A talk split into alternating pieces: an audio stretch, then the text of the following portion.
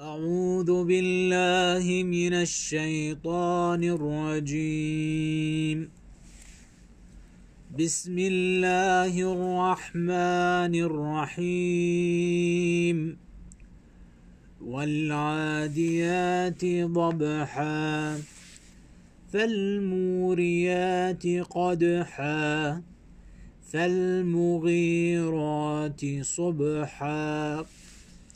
فأثرن به نقعا فوسطن به جمعا إن الإنسان لربه لكنود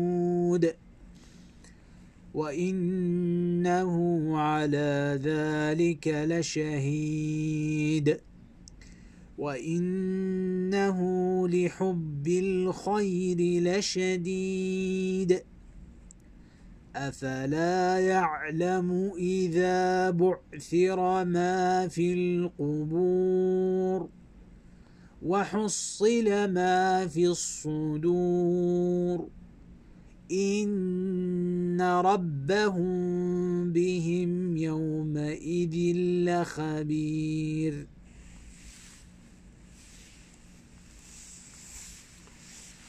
قال الشيخ.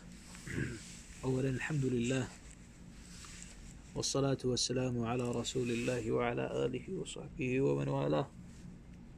اللهم صل على عبدك ونبيك محمد صلى الله عليه وسلم صلاة دائمة أبدية يا رب العالمين. وصل عليه في الأولين وصل عليه في الآخرين واحشرنا معه يا رب العالمين. أما بعد. والحمد لله من الأول والآخر لا إله إلا الله وحده لا شريك له الملك الحمد على كل شيء قدير. اللهم افتح علينا فتحا من عندك وارزقنا العلم والعمل والإخلاص. واجعل ذلك خالصا لوجهك الكريم. وارزقنا خشيتك في الغيب والشهادة. ونعوذ بك أن نظلم أو نظلم أو نجهل أو يجهل علينا يا رب العالمين. قال الشيخ محمد في محمد بن شامي العدوي القرشي في كتابه التفسير الموجز في تفسير قول الله والعاديات ضبحا فالموريات قدحا فالمغيرات صبحا فأثرن به نقعا فوسطن به جمعا. قال أقسم بالخيل التي تعدو مسرعة للجهاد في سبيل الله فلها صهيل من ذلك الجري فالخيل التي توري النار بحوافرها أثناء عدوها للجهاد في سبيل الله. الخيل التي تغير على أعداء الله صباحا فيهيجن الغبار على أعداء الله فدخلت الخيل بالفرسان وسط العدو في المعركة حيث يشتد القتال. انتهى كلامه. وفقه الله. والعاديات ضبحا. العاديات التي تعدو من العدو وهو الجري. ضبحة قال الشيخ أقسم التي تعدو مسرعة. قال أقسم بالخيل. فاختار الشيخ أن المقصود بالعاديات هنا أنها الخيل. وهذا المذكور عن ابن عباس رضي الله عنه. والذي ذكر عن علي رضي الله عنه وابن مسعود أن العاديات هي الإبل.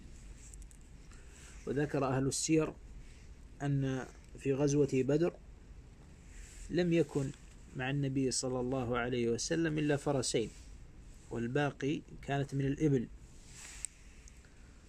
وذكر الشيخ أنها العاديات تعدو في الجهاد. وذكر علي بن أبي طالب وغيره أنها العاديات أي الإبل التي تعدو من منى من منى إلى مزدلفة. يعني في الحج. إلى الذهاب إلى الحج. ولا يمنع أن القسم في العاديات أن يكون شامل للأمرين. وكذلك الإبل في الجهاد. أنها تعدو في الجهاد وفي في الحج. وكذلك الخيل. فتكون شاملة للخيل والإبل. ولا تعارض إن شاء الله. ثم قال الشيخ قال ضبحة قال لها صهيل من ذلك الجلد الحق ليس الصهيل الصهيل صهيل الخيل هو غير الضبح. الضبح وهذا في, في الذي قاله أنه الصهيل فيه نظر. إن الصهيل بخلاف الضبح الضبح الصهيل صهيل الخيل معروف أنها تصهل لكن الضبح هو كما قال ابن عباس أح أح أح. هكذا ذكره ابن عباس رضي الله عنه. وضبح الخيل يمكن الاستماع عليه عند الخيل لما تركض في أثناء تنفسها وهو بخلاف صهيل الخيل. قال فالمري في قال فالخيل التي توري النار بحوافرها. آه، في قوله قدح. الإيراء يوري يعني يخرج النار. والقدح أصله الصك. أصله الصك. فالشيخ يقول أن الخيل لما تصك بحوافرها آه، أثناء عدوها للجهاد. وهذا ليس بصحيح إنما هي أو فيه نظر لأنها تصك بحوافرها في الأحجار لا في مطلق عدوها. بل إذا عدت على منطقة صخرية أو فيها أحجار فإنها توري نارا. قال فالموريات قدحا يعني يقدح منها نارا شرارا من حوافرها. وكذلك الإبل. وقال علي بن أبي طالب رضي الله عنه أن الموريات قدحا ليس معناه كذا إنما تبعثر الحجارة من ركضها. فالإبل لما توري فإنها أي تنثر تلك الحجارة من سرعتها وعدوها. قال الشيخ فالخيل التي تغير على أعداء الله سبحانه المغيرات. والمغيرات صبحا لأن الغارة آه، أو الإبل تكون قادمة قبل صبيح ذلك اليوم تكون في الليل. فقال صبحا لأنه الغالب أن يكون الصباح. أن يكون ذلك الصباح.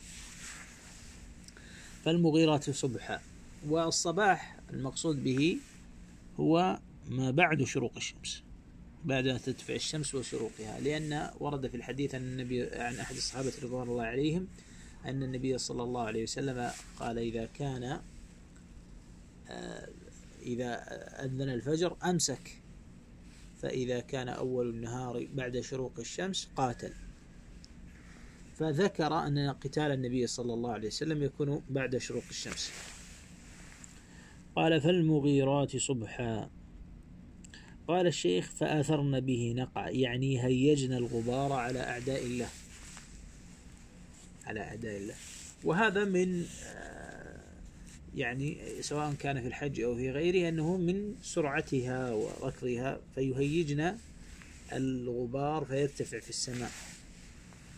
قال فوسطن به جمعا قال الشيخ فدخل الخيل بالفرسان وسط العدو. هذا آه، وجه وجه من وجوه تفسير هذه الآية اختاره الشيخ أنه وسطن به الجمع أما الذي روي عن علي وغيره أنه الحج أو في الحج فوسطنا به يعني توسطنا به جمعا يوصلنا به جمعا وجمعا هي المزدلفة فإنها تسمى جمعا فيكون هذا المعنى. ثم قال الله عز وجل إن الإنسان لربه لكنود. قال الشيخ إن الإنسان لرب لربه لكفور. يجحد نعمه تعالى عليه. هذا معناه. إذن يقول الشيخ انتهى كلامه. يقول إن الإنسان لربه لكفور. يعني اختار أن معنى كنود أي كفور. كفور بجحده النعمة. فيكون الإنسان هنا يدخل فيها المؤمن والكافر. إن ال... فيكون في هناك تقدير. فيكون التقدير إن الإنسان لنعمة ربه لكنود. لنعمة ربه. فهذا هو التقدير. يعني بمعنى جاحد. قال الله عز وجل وإنه على ذلك لشهيد. قال الشيخ وإنكاره وإنه على جحده وإنكاره لنعم ربه لشهيد على نفسه بعمله وتصرفاته. ثم قال في قول الله وإنه لحب الخير شديد. قال وإنه لحب المال لشديد يحبه حبا جما. انتهى كلامه. وإن أقول وإنه لحب الخير الخير آه، روي عن عكرمة أو عن قتادة أن الخير إذا وردت في القرآن فإنه يراد بها المال. هذا الأصل. أن الخير إذا ورد في القرآن إنما يراد به المال. فهذه قاعدة. لكنه هنا مشعر بخلاف الأصل. فليس فقط بل هو على عمومه الخير. يعني أن المرء الإنسان سواء كان مسلما أو كافرا يحب المال يحب الجاه يحب الأملاك يحب النساء يحب الشهوات يحب الصحة يحب العافية. فهذا والمقصود بحبه للنساء يعني يتزوج. فهذه النعم والملذات يحبها الإنسان بطبعه يحبها المؤمن والكافر. لا شديد شديد. ولم يفسر الشيخ معنى كلمة شديد. قال يحب حب جما بل فسره بحب حبا جما والمقصود بالشديد يعني حريص وببخل هذا معناه. معناه الشدة يعني بالحرص في ذلك الشيء وفي تحصيله وفي طلبه. فإنه لحب الخير لشديد. ثم قال الله عز وجل أفلا يعلم إذا بعثر ما في القبور وحصل ما في الصدور إن ربهم بهم يومئذ لخبير. قال الشيخ أفلا يعلم الإنسان ما الذي وراءه إذا أخرج من قبره للبعث والجزاء والحساب؟ بعثر بمعنى ووردت في مصحف ابن مسعود بحث وفي مصحف أبي بحثر والمقصود به أقول المقصود به يعني فيما يظهر والله أعلم أنه يذهب الإنسان ليبحث ما يغطي به نفسه شيء من هذا. فلأن الله عز وجل أحياه فيخرج من قبره. إذا بعثر ما في القبور وحصل ما في الصدور. قال الشيخ وأبرز وأظهر ما في الصدور مما كان سرا. حصل ما في الصدور. اختار الشيخ أنه يقول أظهر ما في الصدور مما كان سرا. آه الأسلم في هذا أقول أن يقال حصل ما في الصدور هو ما في حديث النبي صلى الله عليه وسلم أنه يغزو جيش أو فئام البيت الحرام فيخسف بأولهم أو آخرهم أو كما قال النبي صلى الله عليه وسلم. فلما سألت عائشة رضي الله عنها قالت إن فيهم ما ليس منهم وفيهم أسواقهم. قال كل يبعث على ما كان عليه. يعني من الإيمان من مما في قلبه أو أو كما قال النبي صلى الله عليه وسلم أو يبعثون على نياتهم. هذا هو اللفظ. قال يبعثون على نياتهم. فهنا يكون تحصيل ما في الصدور أي ما في قلبه. وتحصيله ليس لأنه ليس بحاصل فالله عز وجل يعلم الغيب ولكن يظهره لأنه سبحانه وتعالى العدل الحكم سبحانه وتعالى فهو الذي يحاسب العبد. وحصل ما في الصدور. قال إن ربهم بهم يومئذ لخبير. قال الشيخ إن ربهم لعالم بجميع أعمال عباده. يعني لا يخفى عليه شيء من ذلك. ومجازيهم عليه يوم القيامة. قال الشيخ محمد الدروس المستفادة من الآيات. للخيل مكانة مهمة. في الجهاد في سبيل الله. وقد قال صلى الله عليه وسلم كما في حديث عروة البارقي الخيل معقود في نواصي الخير إلى يوم القيامة الأجر والمغنم. رواه الشيخان.